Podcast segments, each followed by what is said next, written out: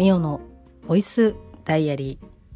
ー。2023年1月の12日木曜日ミオのボイスダイアリーです。この番組は私ミオが日々起こったことをつらつらと喋っていく恋日記ポッドキャスト番組です。よろしくお願いします。なんかですね今日咳がちょっとひどくてですねまたあれ？もしかしてコロナなコココロナみたいな感じのこう恐怖感をですね今味わっている真っ最中なんですけどなんかね結構出始めるとあれ止まんないみたいな。もうえへん虫。えへん虫って言って通じる人がどのぐらいいるか分かりませんけどあのアメちゃんのね確かあの商品名忘れましたけどあの黄色いパッケージのあの四角い箱に入ったあの逆三角形の飴玉のど飴。でなんかエヘン虫って確か言ってた気がするんですけどもうねえっ、とそんなエヘン虫が喉にこう居続けてあもうちょっとこれ以上はもうままずいみたいな感じで今日えっとね帰りの電車で一回降りましたね。もうこれ以上ちょっと電車の中でマスクつけて手を押さえてもあちょっとこれはもう乗り続けるのは難しいなと思ってあと一駅だったんですけどこう降りてもうとりあえずこう席をひとしきり、まあ、こう影でしてでもうこんな感じなので今最近ですね緑茶をマジで飲んでますね。あの多いお茶の濃茶を、まあ、ある時は飲んだりとかあと事務所のあれはアメニティでいいんですかね？そのちょっとスープとか飲めるようにっていう風にこう設置してくださっててでそこにこう煎茶があるんですけど煎茶とほうじ茶と,、えっと梅昆布茶があってで今、えっと冬っていうか寒い時期なのでコンポタとかのねあの下流のやつが置いてあるんですけど、まあ、こう事務所に入ったら1回はちょっと煎茶をいただくみたいな感じで喉をね潤してるというかいたわってるんですけど、まあ、こう濃茶のお茶を飲んでボイスケアの飴を舐め、まあ、少しおあ落ち着いたなと思って電車に乗るみたいな感じなんですけど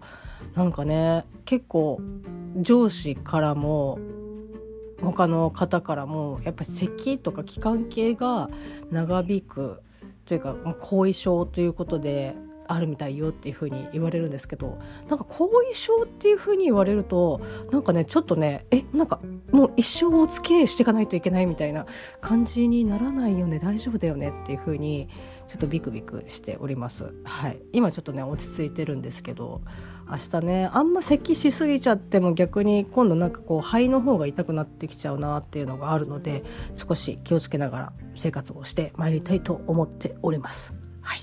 なのでねちょっと喋りがいつも以上にですね聞き取りづらかったりとかすると思うんですけどちょっとご了承いただければなというふうに思っております。はい、今日はですねダゲな時間をめちゃくちゃ聞きました。えっとまあねポッドキャスト番組みんな大好き大々だげな時間サブスクの大々だげな時間プロとですね無料で聞ける大々だげな時間 Free まあ Free の方は Apple Podcast Apple Podcast、えー、Spotify、アンカー、えーとまあ、YouTube の方でも配信がされておりますし、まあ、最近ですと TikTok の方でアカウントをね開設されまして本編を全部とかではないんですけど本編で喋ったところを、まあ、切り取って可愛いですねえっ、ー、と岡代さんと柴犬さんのイラストとあとはまあ字幕がついてっていう形の動画がですねこうアップされております。はい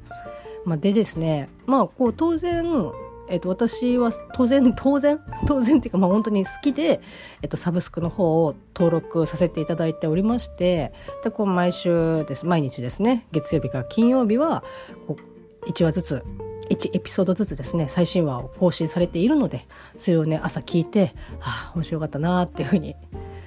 思って、まあ、ちょっと最近最近でここ数日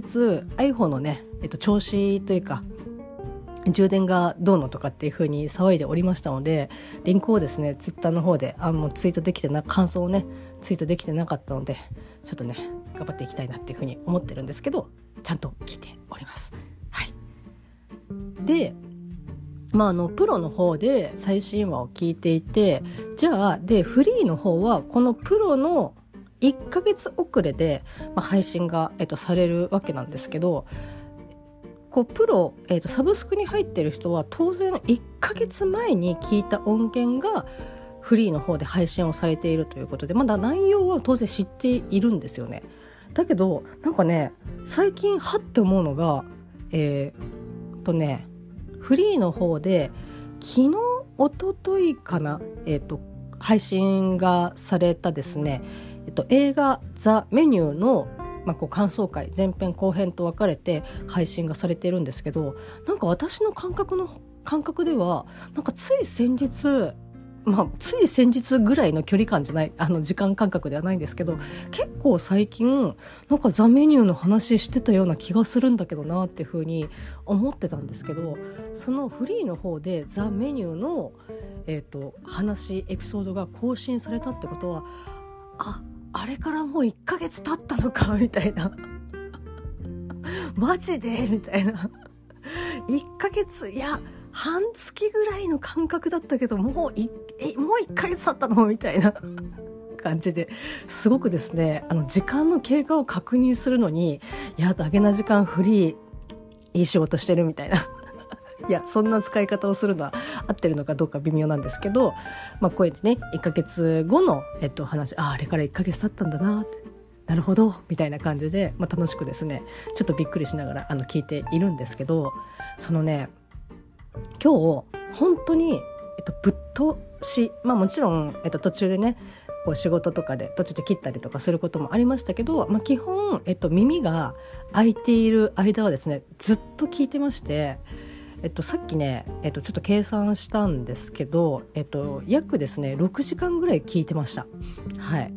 まあ、あのもちろんね一日聞いているという方もいらっしゃるとは思うんですけどあの一日ねイヤホンで聞いてると多分耳が壊れるというか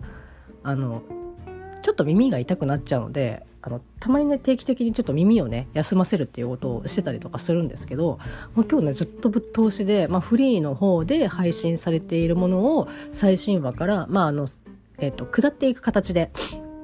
まあ、聞いていったんですけどなんかねやっぱ面白いですね。まあ、もちろんなんかああそうだよなっていうような話もあればああなんかいいなっていうような話もあればなんかアホだなっていうふうに。えっと思うね話もあったりとかして、まあ、本当になんかどれをとってもああ柴犬さんおかよさんだけな時間っぽいなっていうふうに思いながらですねこう聞いているわけなんですけどフリーのいいところっていうのはですね、まあ、これは、えっと、サブスクとフリー両方聞いてて、まあ、初めて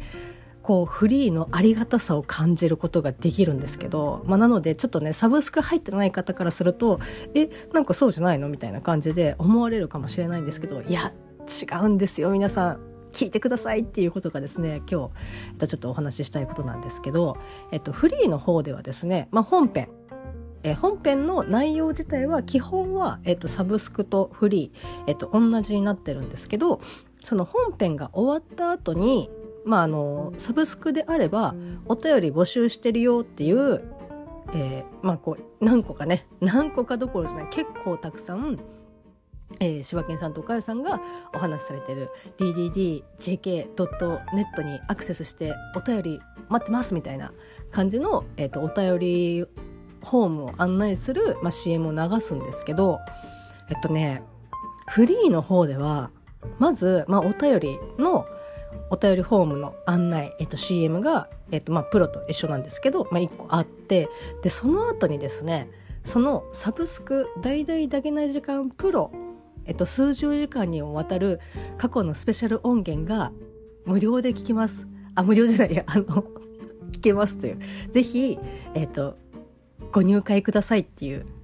えっとね CM が流れるんですよ。だけな時間プロの、えっと、宣伝の案内の CM が流れてでその後に三州フルーツ工房の CM も、えっと、流れるというですねこの3点セットで聞くことができる。でしかもそのだけな時間プロの案内の方は当然プロの方で流すことはないので、まあ、当たり前ですけどもういやもう入ってるしみたいな感じなので聞くことはできないんですけどそのフリーの方では聞けるんですよ。まあ、当然そのこんな感じで CM 撮ったよっていう音源自体はあるんですけどこれはねなんかこう本当にランダムでやってらっしゃるのかあ今回はこういう感じでいこうっていうふうに毎回考えていらっしゃるのかっていうのはちょっとわからないんですけど、まあ、基本聞いてる側からすると、まあ、ランダムで聞けるのでなんかねすごくねあ得してるなーっていう。いやなので本当にまあフリーでねあのき聞いてますっていう方もたくさんいらっしゃるとは思うんですけど本当ねありがたいですよ、本当。フリー。フリーでね、そのいろんな本編、プラス、その3つの CM が聞ける、あの、三州フルーツ工房のね、CM も、えっとね、いつからかどうかっていうのはちょっと、これね、パッて言えないのがもう、だけな時間応援したいの隊員としては、もうあるまじき行為、滞在に当たるかもしれないんですけど、隊員が何人 まあね、あの、私はもう皆さんね、あの、だけな時間応援したいの隊員同士だと思っておりますので で、えっ、ー、と、だから、あ、もらもうこうやってね、ちょっと、ちょ、ちょっと脇にそれると、すぐ何を言おうとしたか忘れちゃう。やばい。まあ、喋ってるうちにね、そのうち思い出すと思うんですけど、あ、そうです。三州フルーツ工房の、えっと、CM、まあ、昔も、流れててでなんかあの海外のえっ、ー、とまあこう農園っていうかそのフルーツを作っているところに行ってなんかお母さんの肌もピチピチですねっていうのをおかよさんがまあ英語で受け答えをするっていう、まあ、実際はあの日本語でちゃんと喋られてますけどなんかそのやり取りとかがあったりとかあとはなんか僕たちはなんかいつからそのああこんなに聞いてるのにパッて出てこないパッて出てこないっていうかすごい BGM が流れてるんですけどなんかこうねあの昔はあんなに喜んで食べたコンビニ弁当も今はまずくもなく美味しくもなくみたいなみたいな。でその後ろで岡谷さんが「あありがとうございました」っていうふうにあの演出もすごいいいですよね。本当に。みんなどうしてるかなみたいなっていうちょっとしんみりするような CM なんかこの2種類が結構定期的にこうランダムで流れていたんですけど多分フリーとサブスクが二極化されてからかだとは思うんですけど結構ね三州フルーツ工房の CM も結構できてあの私が今すごく、えっと、推しにしてるのがねあのラップバージョン。とあれをラップラップでいいと思うんですけど、えっと、私がちょっとあまり音楽に明るくないのであれなんですけどラップバージョンとあと 岡代さんと柴犬さんのラップバージョン柴犬さんオンリーのラップバージョンがマジマジバチクソかっこいいんですよ。あの本当に。あの岡代さんが入ってるやつはなんだろうな、あの、あ、す、なんか、柴犬さんはまだ、なんかできるっていうイメージは、なんか全然容易につくんですけど、なんか、あ、おかよさんもラップ、なんかすげえかっけえみたいな感じで、そのね、二つはね、本当にね、かっこよくて、ちょっとなんかこう、ダーク、ダーク系な感じの、あの、暗めな感じなんだけど、ちゃんとかっこよさもあって、っていう、あの、三州フルーツ工房のあの CM があるんですけど、それね、もう本当に、なんだろうそこだけ切り取ってあのずっと聞いてたいみたいな 感じ。であともう一個これはねあの本当に、まあ、北海道さんのあの ちょっとねアホキャラみたいなやつとかもあの好き。今日も平和だなっていう風に柴犬さんというあの 思い出して笑ってしまう。これこれおかよって。なんだよっていうあのねもうほんとぜひ聞いていただきたいんですけどこのナンバリングで流れてましたっていうふうに的確にえちょっと言えないのでちょっと今度書き起こしておきますすいません。まあね もう本当岡谷さんもすごい可愛らしいんですけどあのねこれまあ当然その柴犬さんと岡谷さんで掛け合いをしてる、えっと、三種フルーツ工房の、えっと、お話なんですけどあ CM なんですけどあの柴犬さんの恋フェチの私としてはですねもう言われるたびに一瞬ねドキッとする。あれ？いや私結婚してるんですけどっていうような、えっと、ドキッとする、えっと、CM があって、まあ、それがですね、まあ、ベタといえばベタなんですけどそのね結婚してくれ嫌よ。なんで？嫌。こんなに愛してるのにっていう風に言われるたびにすごいねドキドキするんです まああのまあ、彼氏っていうかプロポーズをする、えーと、女性に男性がプロポーズをするっていう掛け合いででも女性はすごい断り続けるけど「いやなんで?」って言ったら「私にはあなたじゃなくてもうすでに素敵な人がいるの。三州フルーツ工房があるから」っていう、まあ、の CM なんですけど。なんだあのうん。ドキドキするよね結婚してくれっていうふうに開口一番あのねかっこいい感じの渋めの感じであの柴犬さんに「あのえ言われちゃってるけどえどうしよう私も結婚しちゃってるしな」っていうふうにニヤニヤしながら、えっと、聞いております。これはねどうなんだろうね でも本当にあのねやり取りいやちょっと本当に申し訳ないけどちょ岡谷さんちょっと変わってっていうふうに、えっと、思うぐらいあの CM はドキドキします。はい、なのであのその結婚してくれっていう CM がそのバージョンの CM が流れるたびに「うっし!」みたいな感じで「あ」っていう感じで聞いております。はい。もちろんですねこれだけあの CM でキャッキャキャッキャ言ってますけど、えっと、本編もですね、えっと、本当になんかこういろいろ考えたりとかすることもあったりとかして、まあ、あのおかよさんがね電車の中でおじさんのことを、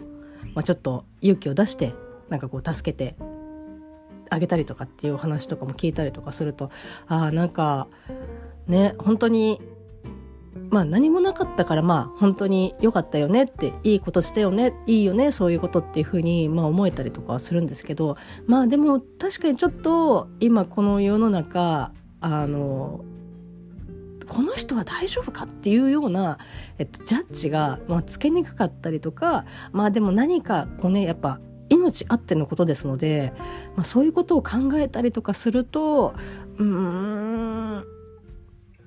目をつぶろうみたいなちょっともういやいいかなとかっていうふうに思っちゃったりとかしますけどでもそこで一歩ちょっと勇気を出してこう話しかけたりとか何かをしたりとかっていうことはもうなんか本当にまあ大切っていうかまあそういう気持ちを持ち続ける。だからそれが行動に移せるか移せないかっていうところはまあその経験だったりとか考え方だったりとかするによってあのできるできないとかっていうのはもちろんあるとは思うんですけどただなんかこうどうせやったからって意味ないっしょみたいな感じの気持ちよりはなんかこうやった方がいいかなとか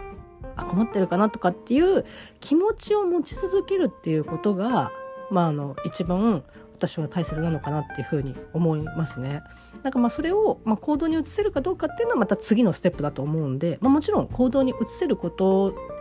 が、まあ、ねいいとは思うんですけど、まあ、できることばっかりじゃないのでもそういう気持ちはなんか捨てずに持ち続けたいなっていうふうになんかこう聞いていて、えー、と思ったんですけどなんかねあれはコロナになる前えっと、年末よりももっと前、えっと、12月入ってちょっとぐらいでに、に、またすけくんと近くのスーパーに、まあ、買い物に行ったことがあるんですけど、まあ、買い物に行ったことがあるって買い物に行ったんですけど、初めて行ったわけではない、まあ、買い物に行ったんですけどで大体えっ、とごめんなさい。又助君と何か外に出るっていう時には、まあ、大体車で移動することが多くてで、まあ、スーパーなんかに行った時には、まあ、荷物もね普段そんなに買い物に行かないので、まあ、荷物も多くなっちゃうっていうのもあって、まあ、大体車で移動するんですけどあのスーパーにまあ、駐車場がいくつかあってで、まあ、当然その台数が限られてるわけなんですよね。でその又助君の車は、えっと、軽なんですけど軽自動車なんですけど、まあ、こうスーパーに入ろうとしたら3台ぐらいこう待ちみたいな感じであってでもただちょっと奥に軽専用の自動あの駐車場があってそこは。だから、まあでもそこは空いてて、で、私たちよりも前の車っていうのは普通のあの乗用車だったので、あ、じゃあまあ、あの、軽なので、もうちょっとじゃあ、すいません、あの、横失礼しますって言って、軽の専用の駐車場の方に、まあ、止めて、私たちはまあ買い物が、こう、できるみたいな感じだったんですけど私たちの目の前に一番目の前に止まってた自動車っていうのが軽だったんですね。でなんでこの人は動かないのかなっていうふうにずっとなんか又助君と待ってたけど多分あの奥に軽専用の駐車場があるっていうことを多分知らないんだろうなと思って、まあ、ただ、えっと、我々も車を止めたいのでちょっと申し訳ないけどあじゃあすぐ先に行くねっていう感じでお先に止めてで止めた時にももう何台かその軽専用の駐車場は空いてたのでで、まあ、車から降りて。でそのみんながね待ってるところの横を通って、まあ、スーパーの中に入っていくんですけどその時もまだその、えっと、K の方は待っててで「やー」って言ってでも3台も止まってると結構他の人というか自転車とか歩行者の人とかの、えっと、通路を、まあ、塞いじゃってるのもあるし、まあ、あんまりこう安全的にも良くないなっていうのもあってで、まあ、その K の人に「奥空いてますよ」っていうふうに言った方がいいのかなと思って。ただその車ってで今の季節なんてあの窓閉めてるんで、まあ、あの夏でも閉めてますけど。なんかそのね窓をまず開けてもらって事情を説明するっていうことがすごくかんなんかふ今までだったら全然なんか「あ開いてますよ」みたいな感じで言えてたのになんかいやこれを言ったことでなんかはあみたいな感じで言われたらどうしようとかって思って「いやいや知ってますけど」みたいな感じで なんかあしらわれたら私の心がバキバキに折れちゃうしなと思って。いやどうしようかなって思って。で又助君は、まあ、もし言うんだったら「え全然言ってくれば」みたいな「お前が言う気はないんかい」っていうちょっとありましたけど。まあね空いてる空いててあなたが知らあのその相手の方が知らないのであればもう教えて教えること自体はなのかねそれでその人が買い物ができる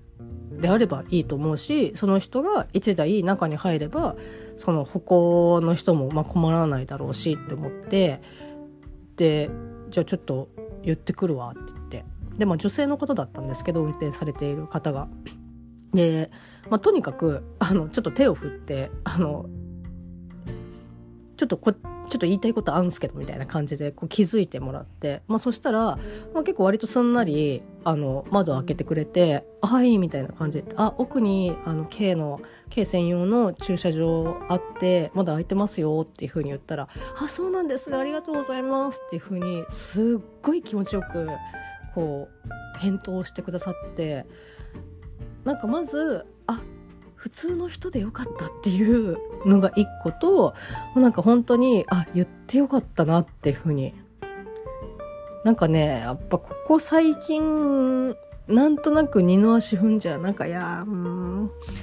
どうしようかなまあうんいいかっていうのが結構続いてたんですけどなんかあの時は本当にあ言ってよかったなと思って。なんか今までちょっと二の足踏んでた自分にこう背中を押してあげられたかなと思って。だからそういうのが、まあ、もちろん全部が全部こう気持ちよくね返事が返ってくるとも限らないのでまたね言ってなんかあの時も大丈夫だったからと思って言って心をへし折られることももしかしたらあるかもしれないですけど、まあ、でもそしたらそしたでまた考えればいいことだと思うんでなんかねあの時に声かけてなんか本当に良かったなと思ってあなんか自分が理想としてるっていうか好きな自分になんかまたちょっと戻れたかなっていう誇れる自分になんか戻れたかなっていう。感じがしましたね。なのでまあいろんなことね、えー、大なり小なりあるとは思いますけどこう大きなことをするとかっていうしなきゃいけないとかっていうことではもちろんないですけどなんかちょっとねあの少しだけ二の足を踏んでいるのであればまあ、もちろんその安全とかそういうのをあの考慮してのことだと思いますけどなんかこう一歩ね踏み出す勇気っていうのは、まあ、大人いくつになっても大人になってもなんかこう必要なんじゃないかなっていうふうに、えっと、思いました。はいでその思いを思いっていうかねあそういえばこういうことあったなっていうことを今日だけな時間のフリーで、えー、こう6時間ぶっ通しで聞いていてそういったねエピソードがあったのであそういえばそういうことあったなっていうふうに思い出すことができました。ありがとうございます。あと今日はですね仕事の方はえー、インボイス制度の、えー、勉強会を、まあ、社内でやっておりまして、まあ、うちの、えーと、会社の税理士さんにこうレクチャーをしていただいたわけなんですけど、うん、なんかざっくり